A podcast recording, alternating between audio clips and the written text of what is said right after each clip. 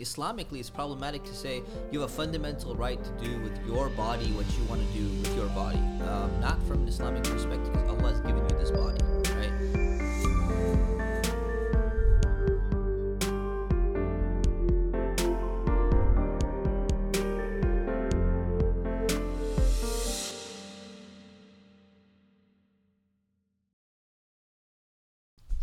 Assalamu alaikum. Welcome back to part two of the prophetic mentality episode with Sheikh Mustafa. Uh, if you have not listened to part one, uh, you should. It was a banger. Uh, part two, right now, we're going to be pivoting on the topic of uh, abortion. We are two, three days post the, uh, the Overturn of Roe v. Court. Yeah, the Supreme Court over uh, overturning of Roe v. Wade. Um, you know, generally Muslims we, we really shouldn't be too involved in politics, but I, I you know, my personal opinion is that it, it's a win. It's a win for Muslims. It's a win for uh, uh, the babies. Um, and there's been definitely a, a bifurcation within the Muslim community. I would say amongst the, the scholarly class, based on what we were seeing uh, come out on social media. So first off, Sheikh Mustafa, wh- what's your what's your hot take? What's the difference between a take and a hot take? You- Well, right now it's a hot hot take- topic. Hot topic. Oh, You haven't had time to process it. Like a year Yeah. from now, you could both thought like Got that'd be it, like your got it, take. it. This is like your hot take. Okay. So, first of all, it's like if I thought about this five years ago, I'd be like, there's no way in the world, man. Roe v. Wade is going to be overturned. Like, I don't think anyone really thought five, ten years ago that this was even a possibility. So, this is first shocking news. Second of all, uh, overturning it in and of itself, if you just look at the, the language, it's basically saying that the states have the decision to make their own rules Yes. which I think is fantastic. Right? It's it's it's a massive win because Roe v. Wade specifically gave a national mandate across the board. This is what, what's the what's the language of the uh, Roe v. Wade uh, that it's a fundamental right. Abortion is a fundamental right. Oh, a woman's right to privacy or something. Uh, no, no, no. It, it was. Uh, I think it was abortion is a fundamental right or Yeah. something like that. A, a woman or whatever it is. So overturning that and removing the language of being a fundamental right, and now saying it, it, it's not. Let, let me say what it's what it's not saying and what it is saying. What it is saying is that abortion is not an absolute fundamental right where uh, you know there can't be restrictions on it.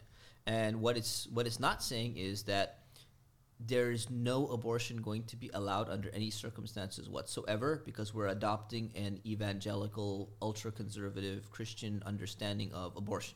That's not what it's saying either. So, given that reality, I think it's a massive win from an Islamic perspective, right?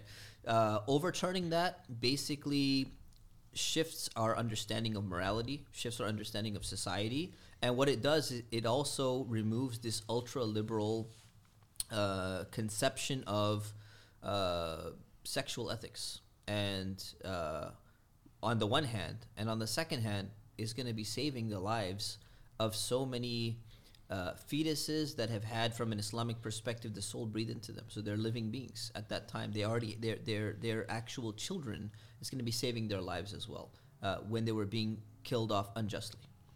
and we we have to we have to understand that you know a lot abortions were legally allowed essentially the baby could be in the birthing canal and it's technically not considered born yet so you could technically in some states you could abort that child. And and as muslims this is it's murder. I feel like as any moral person i that's essentially murder. So when muslims are saying that they are you know we- we're happy that this that this now is coming into check it's not that we are necessarily oh you know there's a fiqh there's a fiqh rukhsa that that allows for a woman to get abortion in certain cases and we are against that no our islam is our islam we're talking about the the other 99.9% of what the Roe v. Wade allows, not just allows, but the point that you made, um, it's like the, the, the cultural shift, getting rid of the verbiage that it's a fundamental right. Because in Islam, we don't, we don't, you don't have a fundamental, we don't, I mean, do we have fundamental rights? Is that a thing? Like that verbiage within itself, it's a little The problematic, right? verbiage itself is probably we have responsibilities Yeah. even because when i think uh, the phraseology is when you have a right that automatically puts on someone else the responsibility to do something Mm. So which Right? which exists. In, a sense. It right? exists in a sense, but we're talking about right over your own body. There so you go. if, if we put it in the context of you have a fundamental right But then a doctor has a your- responsibility your to own- perform your abortion. Do you see what I mean? Yeah, yeah, exactly. So, so that's what I'm saying. Islamically, it's problematic to say you have a fundamental right to do with your body what you want to do with your body. Um, not from an Islamic perspective, because Allah has given you this body, right? So Got you it. have a responsibility towards your body rather than you have a right to this from somebody else or a right to this. It's within certain con- constr- confines Yeah. right? So if you look at it from the perspective of abortion, okay, this idea of I have a fundamental right to do with, with whatever is inside my body, whatever I want to do. Well, no, from an Islamic perspective, no, because number one, you can't simply harm your own body for no reason if you wanted to. Islamically, you can't.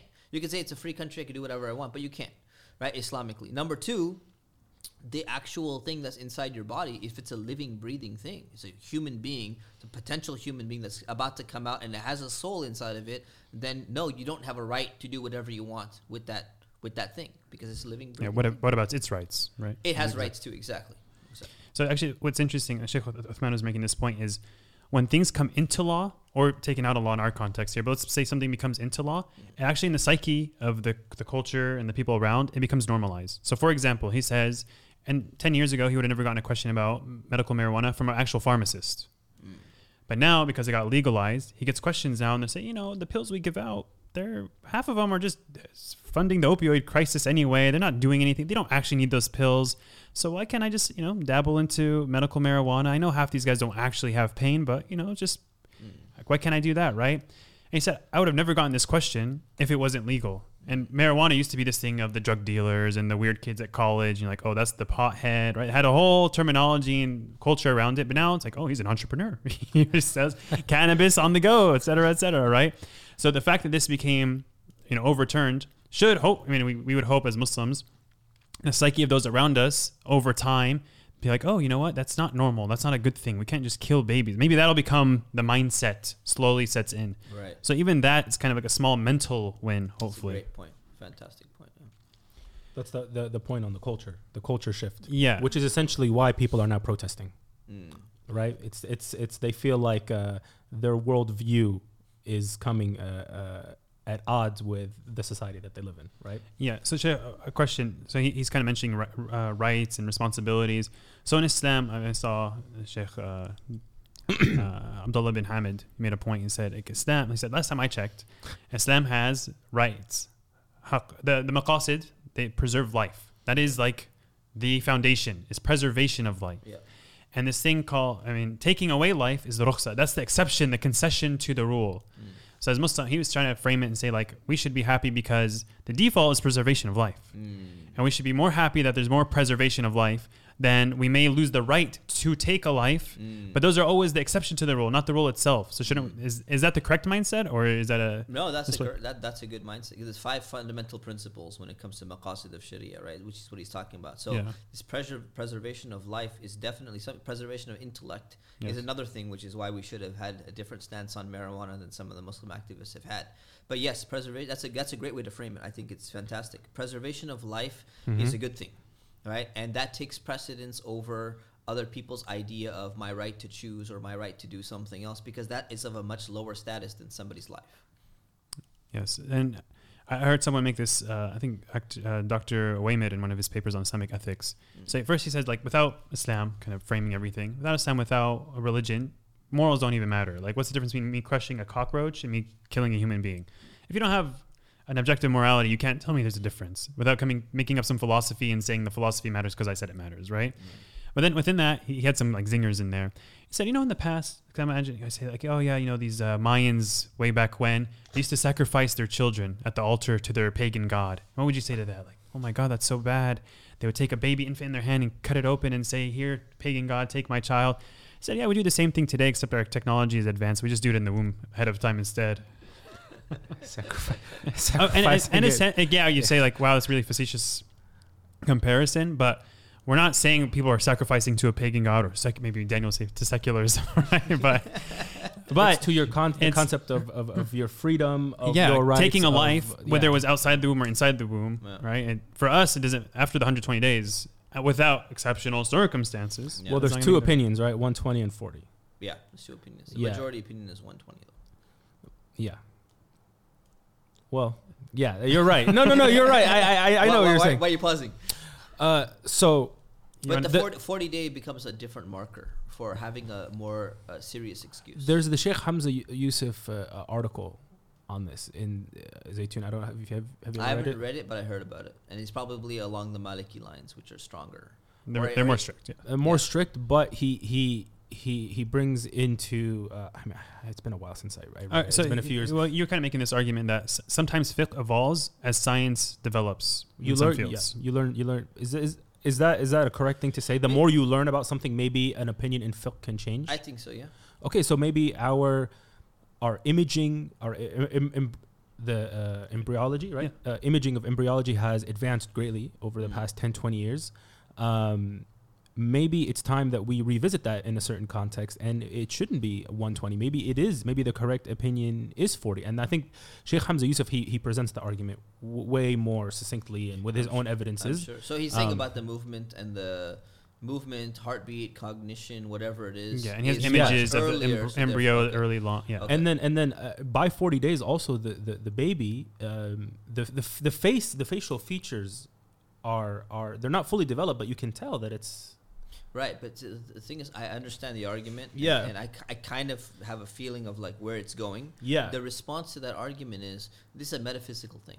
So when it comes to the soul being breathed in, this is not something. Had we not had a text from the Prophet, we don't have a verse on it, clear No. cut. We have a text on hadith. The hadith text is authentic. It's in Sahih al-Bukhari, and there's a few different texts.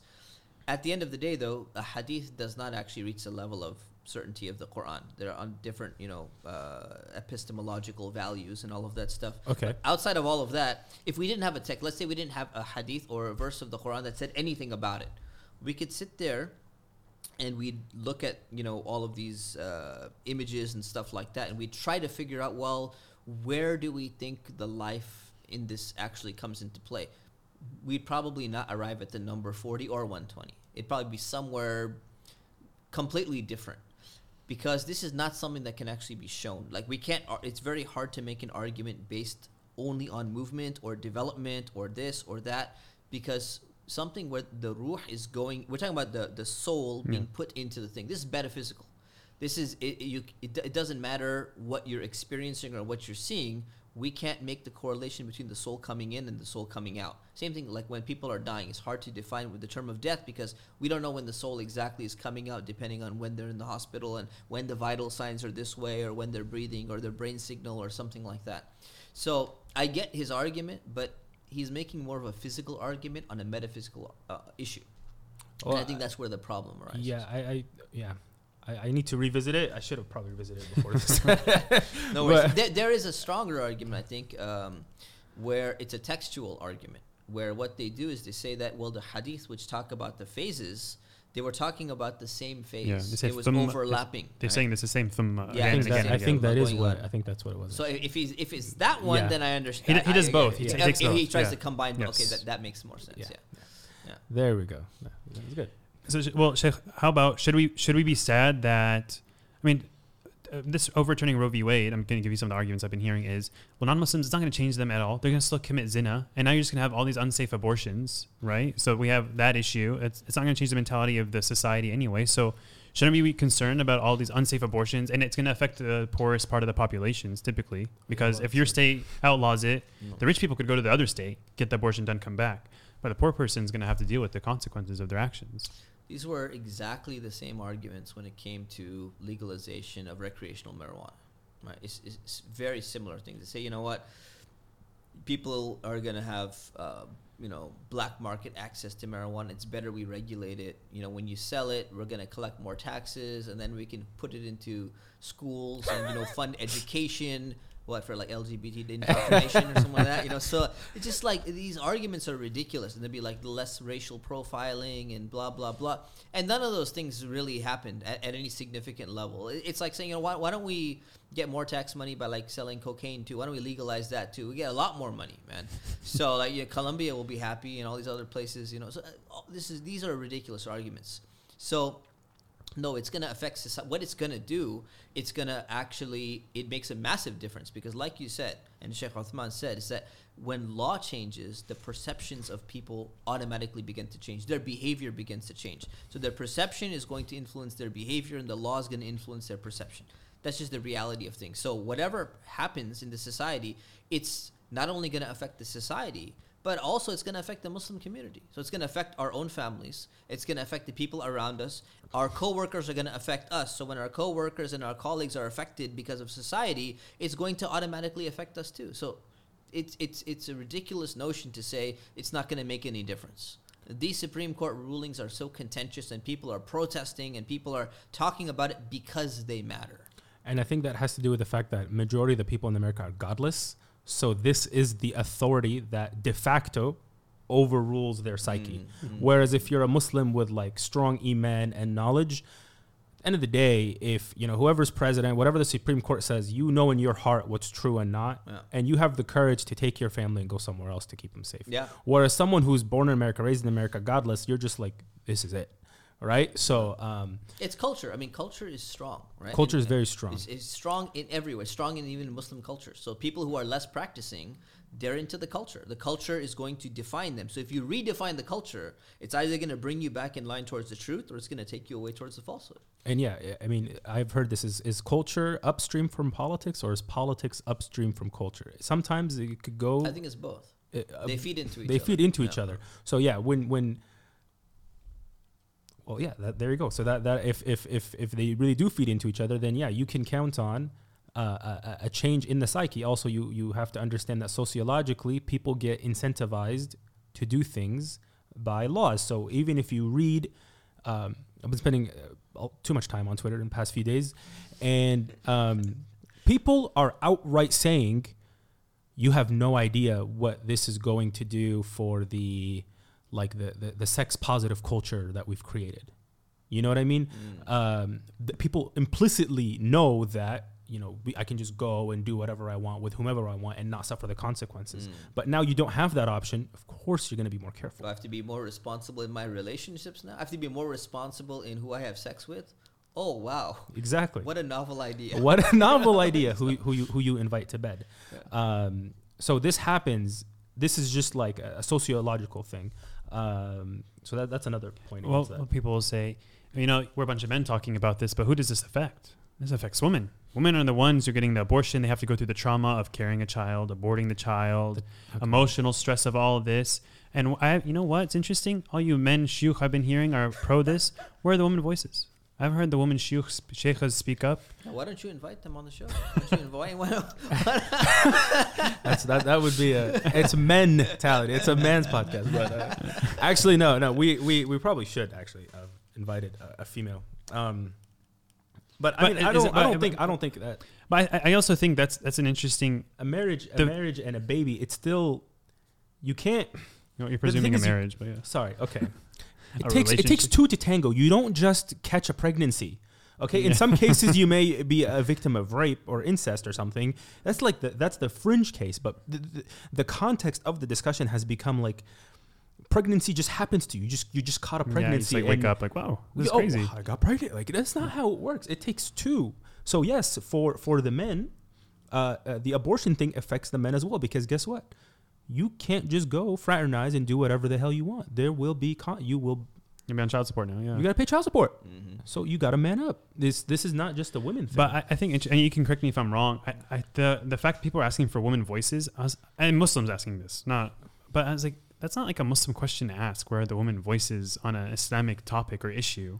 Well, I mean, the Quran. There's. I, I'm. I'm not going to say the Arabic just because I don't butcher it on case. But essentially, the, the translation is: it's not for the, the believers when God and His Messenger have declared something for that for them to have a choice. The choice, which is a nice you know use of that word here, in, the matter Yeah. and God is genderless or whatever, you know, beyond that. The Prophet and all prophets, by the majority opinion, are male.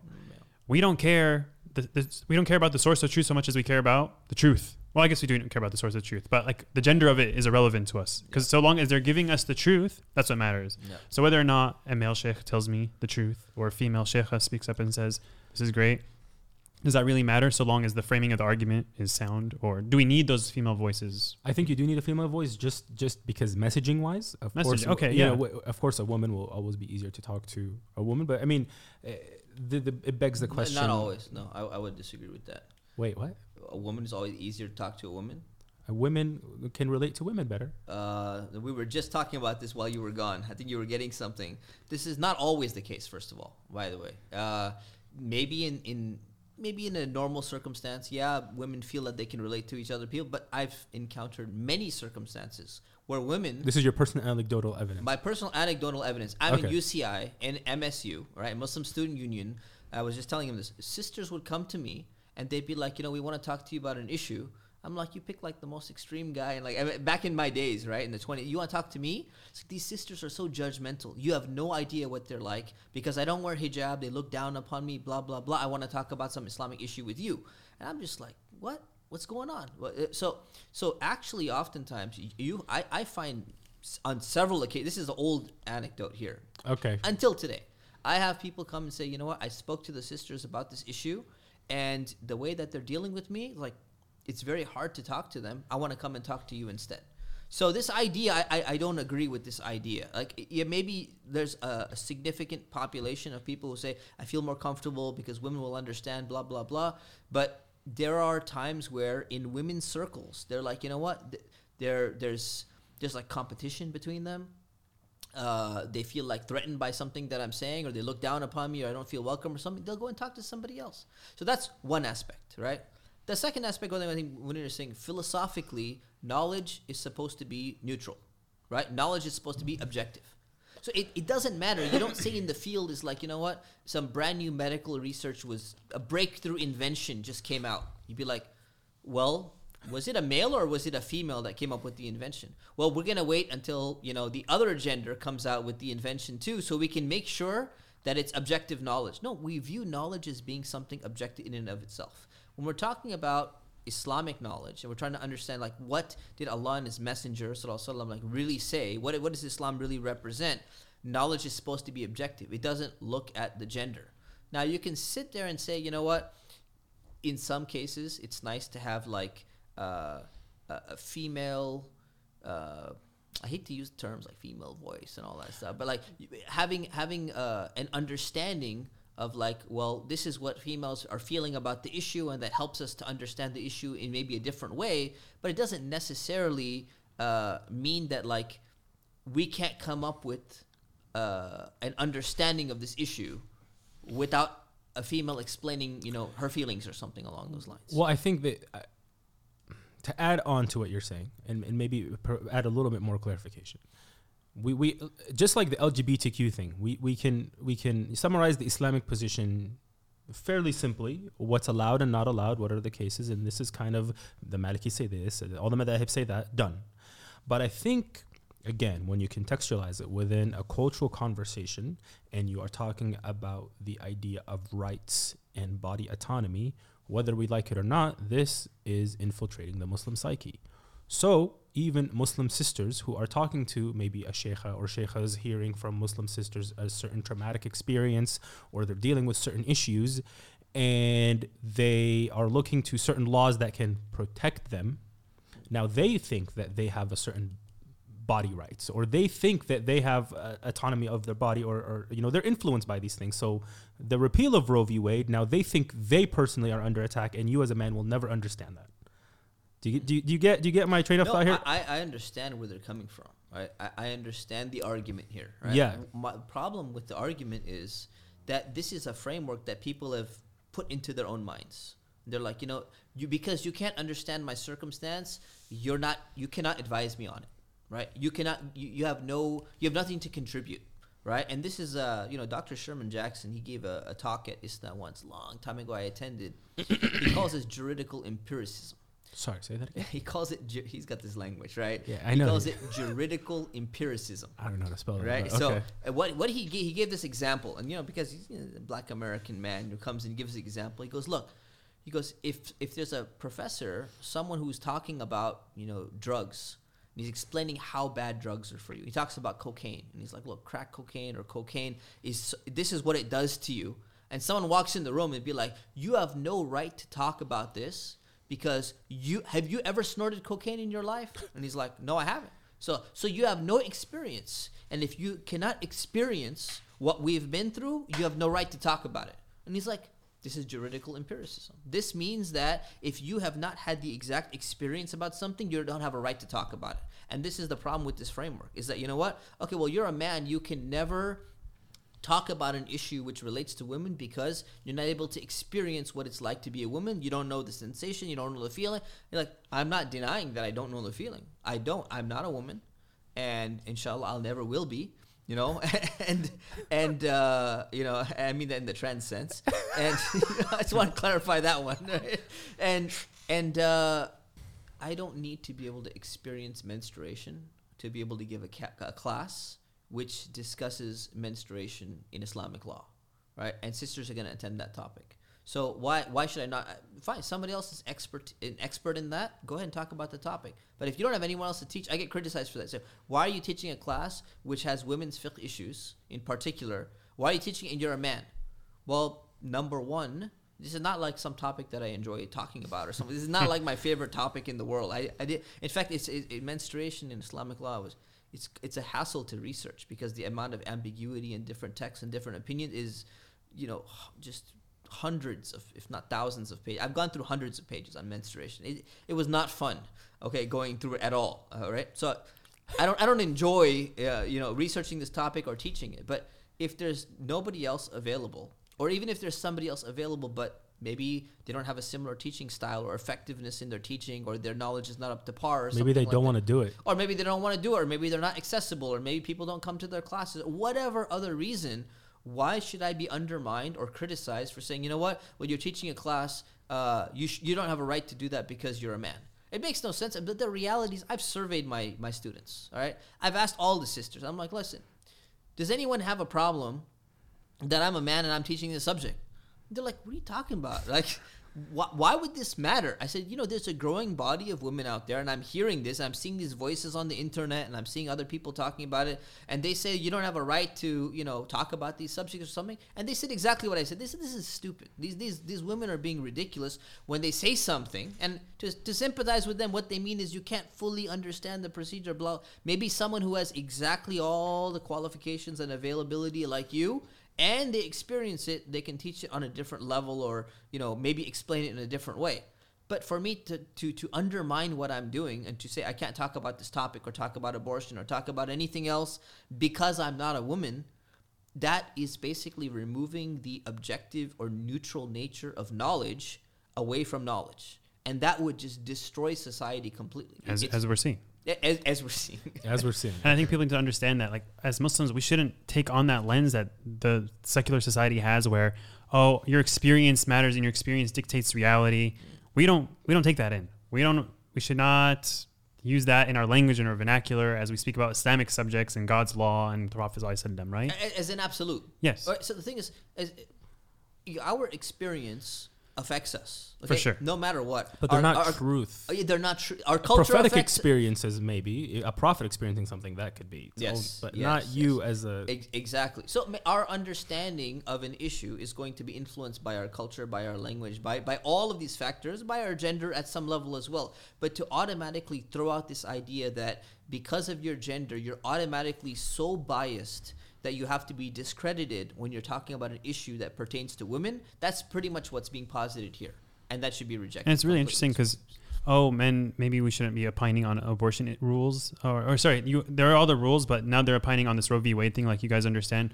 But And then they're citing the Islamic rules on it to say, like, oh, look at all these exceptions to the rule. Who who told you those rules to the Islamic law? What, what gender were the rules? The majority of them were formulated by men. For men, right. you got the rules from the men in the first place, yeah. and now you're complaining that they're ta- explaining it to you. I, I mean, which Supreme Court, you know, passed Roe v. Wade in the first place? It was all dudes. 1973, all dudes. Now it was 30 percent women that revoked it.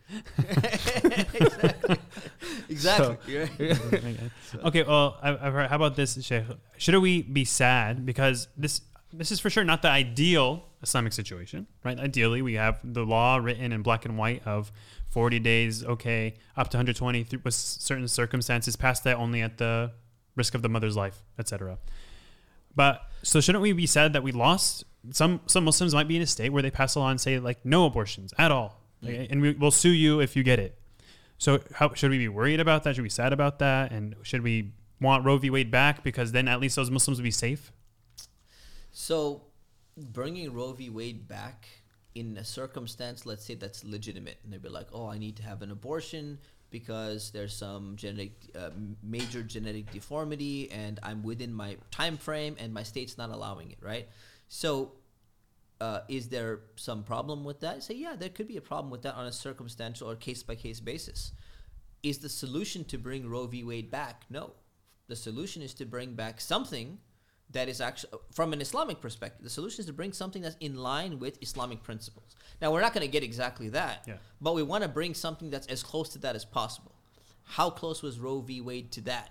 I would say it's much further Yeah. from that than, than, than, What's- than what we're at right the. Mississippi law that triggered all this, there were it's it was up to 15 weeks that you could get an abortion. So they're limiting it up to 15, and Islamically we get 17, Yeah. 120 days, right? Mhm. So actually it's not that far. And then Yeah. after 15 with ex- extenuating circumstances, like yeah, yeah that's, that's pretty That's close. pretty to close, man. So the law that actually triggered all this was pretty darn close to our rules. But of course, there are exceptions. I- I- God knows what Texas and Arizona are going to do, right? Right. So, but statistically speaking, the number of those Muslim cases, because we're concerned about Muslims, like, because we're talking about this from an Islamic framework. Obviously, Yes. non Muslims were concerned, but really, this discussion is about Muslims. So, the Muslim who's going to ha- need an abortion in those past 120 day, or maybe at all, and if the, the state bans it altogether, is going to be so far less than the number of wanton abortions we're getting with Roe v. Wade past 120 days. Correct. I mean, it's just and, so and if they need it, can, can they just not fly to another state and just get it done?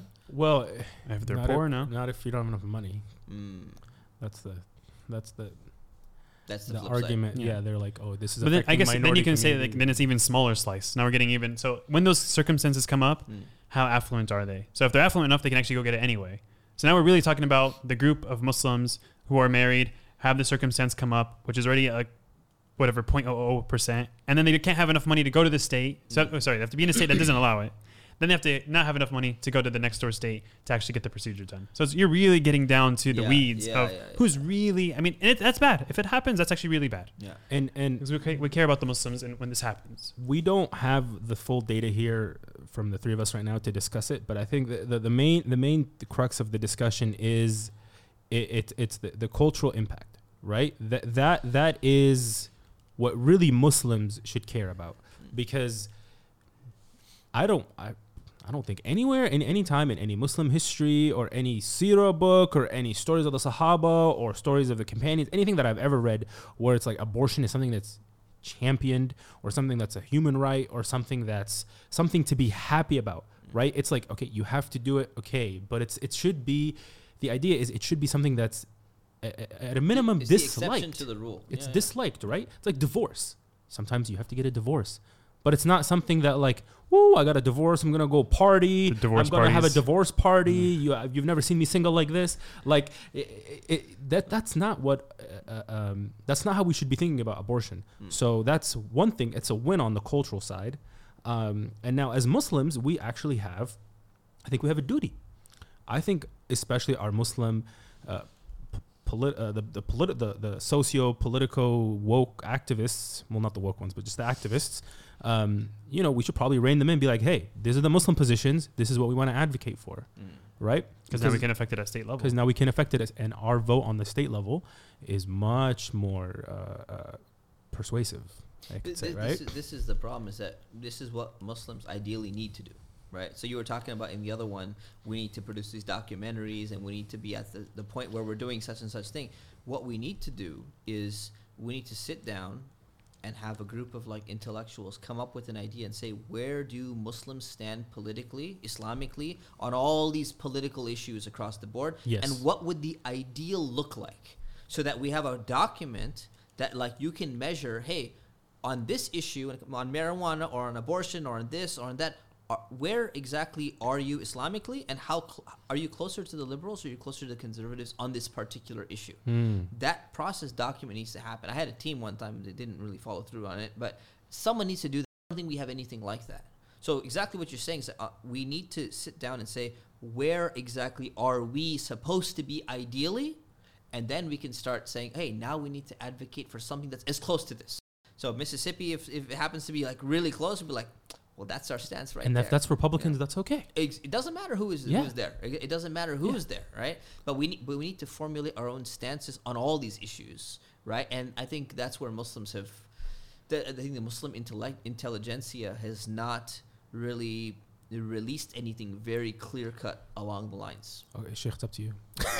I've, I've been working on it, man. It's a project number nine hundred and forty three. No, it, it, this is you because remember the, the we were in part one. If you haven't listened to it, we were talking about like there's the, the political activists, you have the, the, the people in the, the people in the middle, and then you have the ones who criticize or they're, they're pointing out the faults. Well, like we already have these two groups of people are talking. The the political guys and the middle guys are already talking. So it's like well, you have the scholarly knowledge and you have the the political agility, right? As you could say, you know, maybe this is where we can put this thing together. And it's like, you know, uh, uh, uh, especially now in California. So like, I, I'm gonna I'm gonna pivot a little bit um, with the with the um, all the social media, you know, chaos that's happening. There's there's shiyukh on both sides of of the discussion now. Maybe not. I would shouldn't say shiyukh. You have like personalities Mm. on both sides. Uh, some sheikhs on the other side for sure. So, what is what? Do you have advice for us now? Like in California, this stuff is where this stuff is going to come up uh, to a vote uh, probably in California. So how should we be navigating this? So we should put down what the ideal Islamic stance is based upon our fiqh that we have. Okay. Then what we should do is I didn't know about this Mississippi thing, so this is really interesting. So we should research and we should be like, hey, what's a good role model for us that comes somewhat close? And we could use them as a reference point and say, hey, here's a framework that's very close to what we were looking at. What if we slightly modified the framework and say Islamically, this is what we're looking for? Then you here, here hey activists, here's what the Islamic thing is. Now go reach out to all your networks and go reach out to all your politicians and the imams. Go reach out to your local clergy and say, hey, this is the framework that we're looking at. How close are you with us on this? Can we ally together on, on something like this? And then you start forming these coalitions and everything. So at least you're working towards something which is in line or at least close to the Islamic values. What's going to happen is you're going to end up with Muslims either jumping on the bandwagon of the ultra conservative Christians and be like, you know what? From the point of fertilization, abortion is murder automatically, which is not our stance. Or you're gonna have the liberals be like, woman, you know, has to has a right to do what with her body whatever she wants, and then they're gonna establish coalitions with there. So until we have a clear framework that's put in place, now the fiqh is pretty clear. People have been talking about it, but something, I think, taking that fiqh framework that we have and looking at a, a, a, an example that already exists in one of the states or an example that's coming up and say, here's one of the frameworks of the states that we would like to see. And we say, this is the official Islamic stance. And then we advocate for that. And and just for the for the listeners, because we don't want to get too much into it, but Yaqeen Institute put out a solid uh, infographic. Oh, okay. I didn't see Um, that. yeah, yeah, yeah. About when, uh, at what point abortion's allowed, for what reason it's allowed. Like you can't just abort a baby because you think you it's an inconvenience or uh, you think you're going to not have enough money to pay for the baby. Like those aren't like really valid reasons, right? So um, um, there's they, they I think it's actually created by Sheikh Omar Sulaiman. So they go he through. the yeah, he wrote the article. He wrote the yeah, article, wrote the and then and the, the infographic is there. So that's like solid. Just go through that, and you it's like five five little graphs. You, you'll get it real quick. Nice, nice. Yeah. But yeah, So it's good to have precedent. When it comes to law, having a precedent is very important. because So- you could just point to it and say we want a little bit of that. Exactly. So you just look at a state and you'd be like, look, that state is either has this coming up on the ballot or they already have this law in place. We want California to be that. And that's the best way to go about it. And you say, oh, up or down one or two weeks. Big deal. Few modifications we'd like to see. We're open to some negotiation on these points. We'd like a framework along these lines. So we don't end up with this and we don't end up with that. Great. So it's interesting where I got that uh, where where I learned the Mississippi law that was the precedent for this. I was reading a dissent article by it was a group of religious folk. So these are they're saying, and I, I was reading the intro and they're talking about how like freedom of religion is important and how every religion has a different time of start of life. It's a metaphysical question that each of them answers differently. But then they were saying they're re- the, so I didn't realize it was a dissent at first. I'm reading, I'm like, okay, yeah, that's uh, uh, that makes sense. That's that, and they say, and for that reason, uh, they should allow abortion at any time to respect freedom of religion because everyone has a different religious viewpoint on when life Oh, starts. It's like uh, Muslims will be signing this one pretty soon.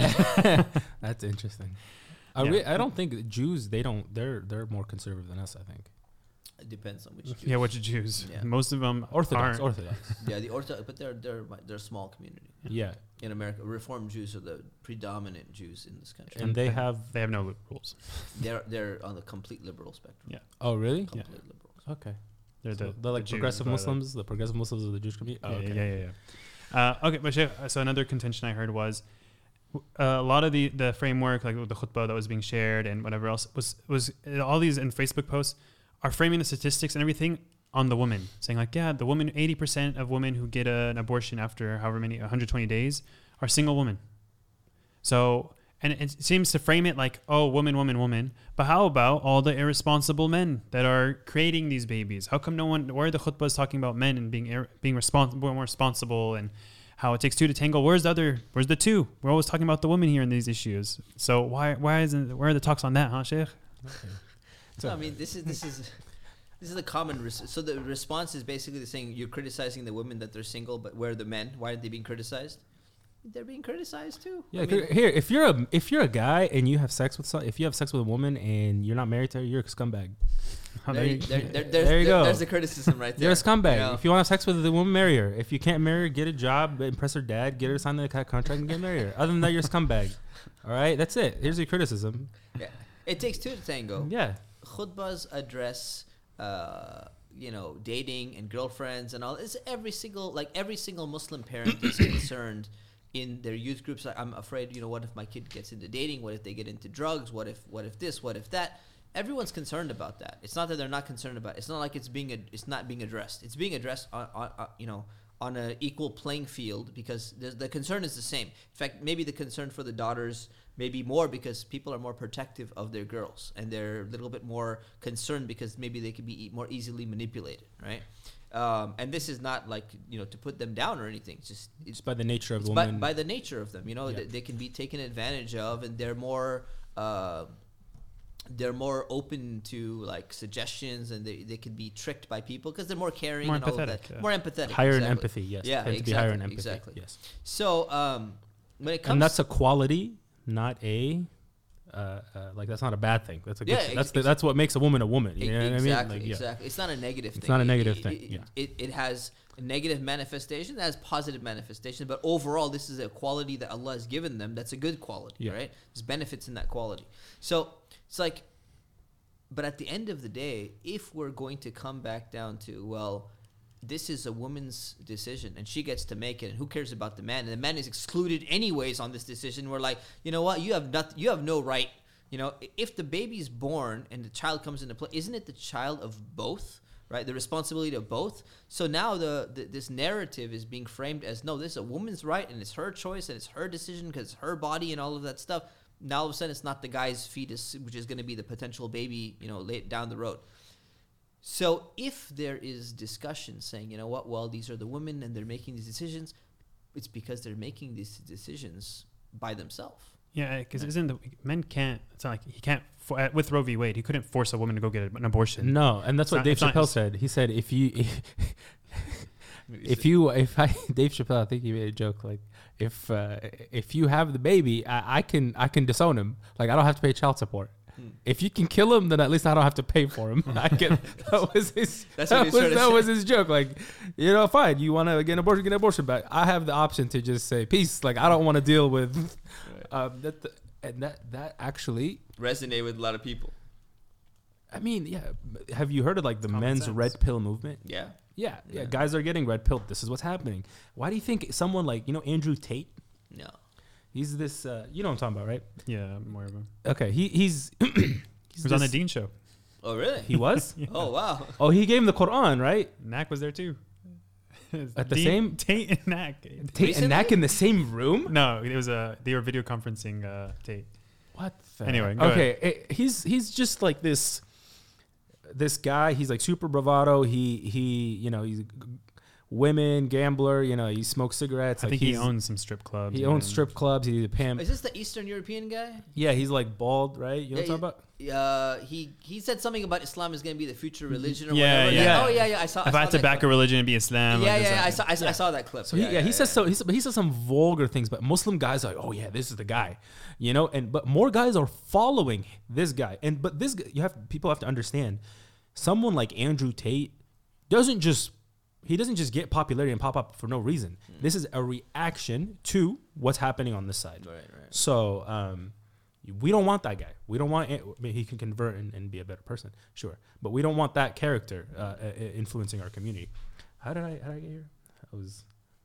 What were we rent- saying? ir- Irresponsible men. Oh, irresponsible men. Yes, yes, irresponsible men. Um, yeah. What was your next point? Sorry. No. Sometimes I get sidetracked. No, go go ahead. I'm done. Uh, that that has rounded off most the contentions and ideas and whatever else around this this uh, this topic. I wanted to keep it. I mean, yeah, we're talking about Roe v. Wade right now, but ten years from now, if my son watches this, it may be whatever v whoever, right? Yeah. But the ideas, I want to keep those right because those are timeless. The Islamic lens through which we look at problems and view them and tackle them and Yes. speak, even how we speak about it Yes. because I'm finding more and more, the more Islam I learn, the more I'm butt heads with other people because I'm just see things differently. And I don't know if I'm taking crazy pills or everyone else. Do, do, do you think, Sheikh, that it's uh, um, that it would be fruitless for Muslims to take like certain hardline stances about like abstinence in marriage? In what sense? In sense that like, you know, sometimes I feel like I get a sense of like a defeatist attitude from the people that I talk to. Like, oh, we can't we can't preach abstinence. Look look at what people are doing. No, people are gonna have sex regardless of what we say. We should just try to deal with what the situation at hand. I, I'm of the opinion that like, well, why don't we just try to constantly put pressure on people to avoid avoid the the, the date culture, avoid the you know uh, uh, premarital sex. E- even if people are doing it, I feel like we should always try to advocate for them to not do that because this abortion culture is is is fed from this this date culture, right? Yep. From sex culture. Yep. So, um, conservatives always preach abstinence. I mean, w- I think Whether or Muslims. not they practice it, nobody knows. No, they but- well they preach it in a very different manner. They preach it in sense that you can have you have your girlfriend, but you don't sleep with her before marriage. which I think is is not. which never works. which out. which usually doesn't work, but it's still better. It's still better than what's out there, but that's still far from what Islam is saying. Islam is saying you don't have the girlfriend, and you don't hold the hands, and you don't go to the movie theater together, and all of that. So I think what you're asking is, should we even like preach against dating culture in general? Is that what you're saying? Because we're too far from there. yeah, you know I what? mean, yeah, that'd be the dating- hardline stance. da- dating culture. Yeah, we shouldn't do it. Why not? Right? Why not take the ideals of Islam and share them with the rest of the world? If we believe in these values, right? Why should we not share it with the rest of the world? Th- There are some things in Islam that are uh, ma'qul al-ma'na, which means like we can understand the wisdom behind why Allah told us to do this or to not do this. And there are some things we cannot understand, right? The things which we can understand are for the good of not just the Muslim community, they're for the good of any community and any society. Why would we not preach those values? Right? When w- we're talking about interest, for example, riba. Riba is something that's ma'qul al-ma'na. We understand uh, that i- the prohibition of interest in Islam, even in the smallest quantities, has some benefit to society. There, there's a harm, there's a there's an evil that comes with interest. So if we're like, well, but there's so much interest, every every single thing, everyone is engaged in interest at some level, right? How can we preach against it? Of course, we should preach against it. We can have a realistic preaching against it. Say, you know what? Reduce it.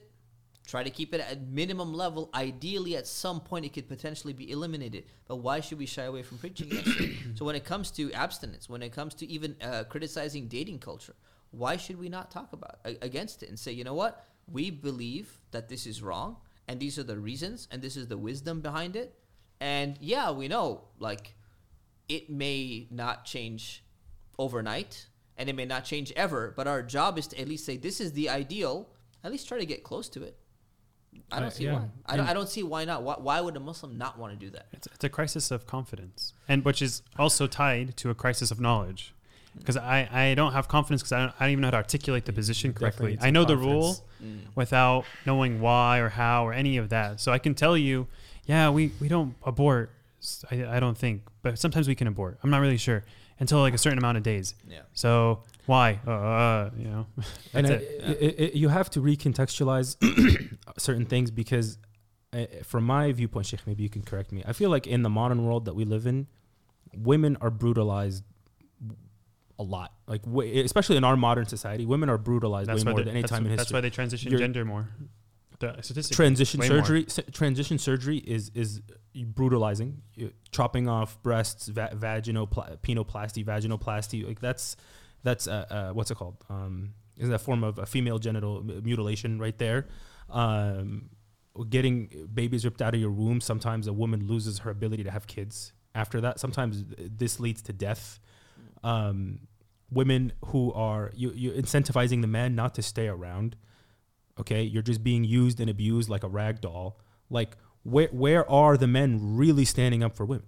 You know what i mean? And that's that's i think that's part of what it comes back to Muslims having their own cultural representation. We produce our own uh, uh, media that that feeds into a muslim culture that that re-emphasizes our worldview right? Because the more you build that up within your heart within your mind the more you can uh, put up a barrier and a shield around all these incoming attacks. The more that you know, whatever the latest new spin, whatever the latest uh, thing that happens, you you will always be like at peace with yourself, right? And I feel like that's that's what's happening right now more than ever. That I'm noticing is that all, uh, friends in my social circles and even like celebrity speakers, I'm like looking at the things that they're saying, and I'm like, this th- there's something really really wrong here. It's not just what you're saying; it's like where the hell is that coming from? There's something deep ingrained that's not right, and it doesn't matter how many tweet discussions you go back and forth. It's it doesn't matter how how you how you can sit with this person and talk with them. I feel like the issues just become so ingrained over the past few years. Not just with, sorry, I'm going off a tangent. It's not just abortion anymore. It's just everything, everything, and it's, just the a lack worldview, of man. It's the it's just a lack of like a lack of us producing our own our own culture right it's it's i think it's we need to go we need to start taking the next step not just you know we have a university we have an institution we're putting out articles yes this is knowledge this is great but uh, well, disney doesn't put out articles hollywood is not putting out articles no they know the way to your heart right and that's 24 7 Yeah. so You know, ironic. You're talking about women how they're being beat up and whatever, and people say like Roe v. Wade, they lost power. That's the, the liberal talking point is, right? The irony is, in the past, modesty, the woman had all the power through her modesty, that she controlled. She's the gateway to relationships, and if she and you have a society that says the woman is modest, and the only way you're gonna have access to her is by committing. Well, now you, the man, it's the incentives on him to do all the work to get the woman, because and she controlled that. But now, since we've stripped that completely away, she lost all her power to begin with. Forget Roe v. Wade, and now it's just gotten worse and worse and worse over time. and even for Muslim girls, I hear this from from uh, my my wife's friends. I don't hear that from directly, but indirect conversations. Girls that are, are, are being courted by men, and the first thing the man is saying is like, "How, how much are you going to contribute to the household?" Mm. The guy is telling that to the girl. Standard. dang. Standard, man. How much are you going to contribute to the house? I, I, I this is my standard premarital question that I get. Before I perform any nikah, I have to have a premarital session. I only give 20 minutes now. I tell them go to another counselor, but I can give you 20 minutes. One of the questions is how you did you discuss how you're gonna contribute to finances? Are you both gonna be working? After you have kids, are you both gonna be working? What's what's the what's the plan? Right. So sometimes within that question, I'm asking, and they're like, uh, "Yeah, yeah, we're both gonna be working." So I'm like, "So you guys gonna what? You gonna Share income. share the rent. You're gonna share the thing. And this and that. The guy's like, yeah. yeah." Some guys they're like, yeah, yeah. We're, we're, we're, we're both gonna we're both gonna contribute. You know, 50-50 to the household. And the go- girl's like, uh, we are. and then I'm like, clearly you guys have not uh, thought this through. and this is what happens to people. And by the way, I understand that some Muslims live in a context where you, by the nature of where you live, Southern California, Northern Yes. California, Yeah, yeah. you do need to have a dual income household to, to kind of like provide middle class necessities. This is just Yeah. by the nature of where you live. Um, that's one thing. But um, I, what I'm addressing You is can make it. I'll tell you, one the single income guy. You can make it. The thing is, it's it's allowed. Look, it's allowed. Yeah, it's allowed. It's- but it's it's, the, it's allowed the to- attitude. It's, it's- the attitude. It's allowed to agree to that. But if that's the expectation, and if someone else was not on board with that expectation, now you got yourself a problem. Yeah, because some Right. girls will be like, I want to stay home. I don't even want to work, but my husband wants me to work. Exactly. And it's Uh, like, my wife's been told that actually she, she'll be talking to people, and then they're like they're engaged to get married or something, and saying like, yeah, like my husband expects me to work, but like I don't want to work and this that, and they have this this conflict where they're, they're college educated, they can go get a job like no problem, and Allah bless them in it if they do that, but they some a lot of women don't even want to, but because of the pressure to do so, whether it's from the potential husband or the husband or society or the friends, all their friends are working. Every woman now, like it's very rare for me to find a couple where the wife's not working. Mhm. Very unless they just had a kid and they're like off work and maybe they're gonna go back. Who knows, right? Yeah. But I mean, still like that's that's another pressure on top of that, Right. right? Right. So it's, it's and tough. not only that, I mean, and, and then their friends, they're working, and they're like, "But I get to keep all my money. Why don't you? Why, why do you have to contribute to your household? And that sucks." and then they're like, "Well, I thought community property state. So community owned property only kicks in upon death or divorce. So I got to divorce my guy to get fifty percent. Otherwise, I don't get my fifty percent. So this become this is a whole other issue. You know, that's another another discussion. I actually, uh, I, I was talking to one of my friends who was divorced, and he said he was working with you to develop some sort of like prenup thing. Yes. So Is that, what is uh, that? Project 562. That's 562? Project 562. so the, the, the problem is with this guy. So he told me he's going to sponsor the lawyer that we're going to hire to actually do that. So I'm waiting for that money. He's, he goes like, you know, because he's still final, finalizing oh, it was like, his was a f- settlement. okay. yeah, he's still he's still finalizing his settlement. I'm waiting for his money to come in to pay for that lawyer who's going to actually develop this uh, standard prenup, which will solve this problem, inshallah. Because it's, it's expensive, man. E- even develop the thing is, you can make all the. I, I got all the prenup templates and I got everything else out there. But if this is not vetted by a lawyer properly, that's going to take into consideration any modifications in the next 10, 20 years in the state of California to prenup law, then it's not solid. And if it's not solid, What's the point? What's the point, right? So yeah, yeah, he needs to come through with the, the money so he. I'll send him a message. Sheikh Mustafa's waiting. Yeah, I'm, I'm, I'm waiting, man. You give me the money. We're gonna hire the lawyer, and then we're gonna handle it, man. Okay. But yeah, I think we got on this topic of like uh, scumbag, scumbag dudes. Scumbag um, dudes, Scumbag yes. dudes. Yeah. Don't Don't be be. the other side of the equation. Yeah. Wor- Yeah. And worldview, right? there you go. I hope yeah. that clears the the the idea that we don't criticize men. No, it, there's a whole point of this podcast, by the way. It's to, to tell guys to be better and h- how to be a better guy, how to be a better man, son, husband, father. Um, th- that's the whole idea. Um, but yeah, I think we kind of are we. Is this one summarize the? Do no more points for you? Are you No, good? no, I'm, I'm good. I'm good now. Hamdi, Sheikh, did you want to add anything for abortion topic? Because I know we just went for like this probably at three and a half hours at this point. Is it okay? No, no. I mean, I'm good in general. You're good. Okay. Well, Ham, that was just a little, a little, um, you know, little sum summarization of little uh, of the abortion thing that just happened. Inshallah, we'll try to have um, uh, a few more people to come talk on the issue. Inshallah. Uh, but for now, this is Amr Mabruk with the Prophetic Mentality Podcast signing off. Assalamu alaikum.